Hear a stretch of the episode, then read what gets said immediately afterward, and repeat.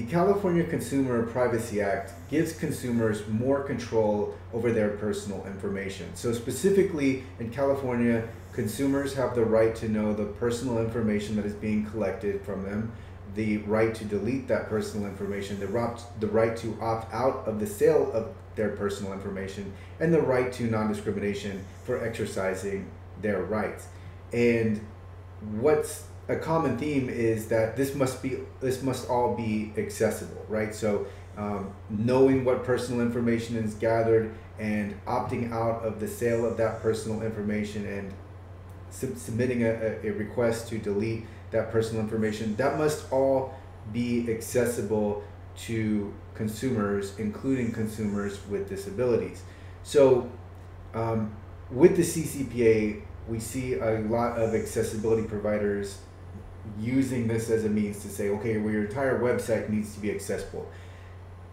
Just looking at this law, that's not what this law is getting at. This law is saying that with with regards to privacy and the the uh, consumer's ability to control what information is collected about them and how it's used, those means uh, the means to control that information and to opt out of the sale of that information personal information, etc., must be accessible. And so, and again, this is common in the language. Uh, it, it, commonly it, it says in a, in a form that is reasonably accessible to consumers.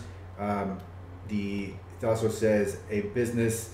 Uh, if a business maintains a website, it must make the website available to consumers to submit requests. A business uh, is required to comply in a form that is reasonably accessible to consumers. There must be a clear and conspicuous link on the business's homepage titled Do Not Sell My Personal Information.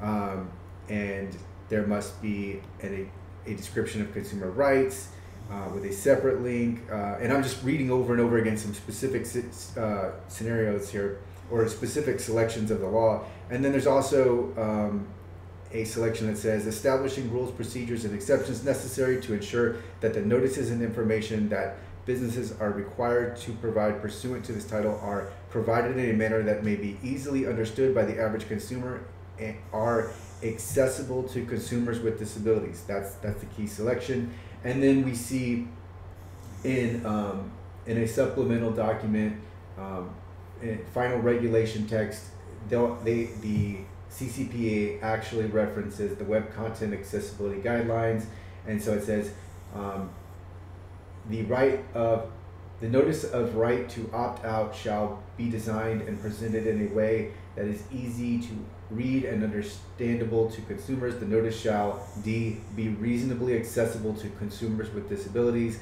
For notices provided online, the business shall follow generally recognized industry standards such as the Web Content Accessibility Guidelines guidelines version 2.1 and in other contexts, the business shall provide information on how a consumer with a disability may access the notice in, a, in an alternative format.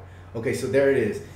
It's this notice, it's the ability to opt out that must be accessible. Doesn't necess- that doesn't necessarily mean your entire website should has to be accessible, although of course I recommend it, but um, I want to make sure that you're aware of exactly what this law states and what it does not. It does nowhere in here do I see anything about your entire website needing to conform to WCAG 2.1.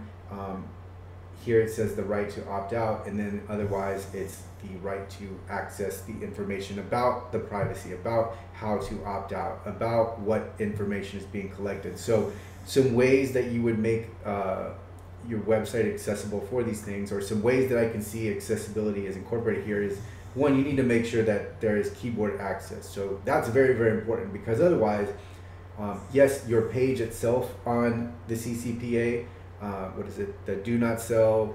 What is, what is it? There's a there's a specific title that they're asking that the, do not sell my personal information. Okay, so if you have a, a, notice that says do not sell my personal information, you need to make sure that that notice you're able to navigate to it by keyboard only. So that's very important and it goes beyond the page of the information itself. Um, you need to make sure the notice page is accessible. That shouldn't be too difficult because it's mostly going to be text. Um, but if you have a video, of course, then it needs to have closed captions. Um, headings on that page would be extremely helpful. um, especially depending on how long it is. If you make it very simple, then headings aren't as uh, uh, important. Color contrast is important, so don't hide this link um, using color contrast because then it becomes harder to notice. We see this a lot with unsubscribe on emails. The unsubscribe link is hidden in uh, very with a with a very low color contrast ratio to where it's harder to see. Um, so these are some ways that you would make this uh, page and your notice accessible. Um, of course, it can go beyond this, but these are some of the first things that come to my mind when I think of accessibility for this ability to opt out, for this ability to read on information that is collected, etc. So, um, I think it's important to know that CCPA does not say your entire website needs to be accessible. Um, of course, other laws are implicated, but specific to the CCPA, it doesn't say that. It just says that these things need to be accessible. So if you do find yourself in litigation that concerns the CCPA and accessibility, um, knowing this is very, very important because just because something else on your website isn't accessible, it doesn't mean that you've necessarily violated uh, the CCPA.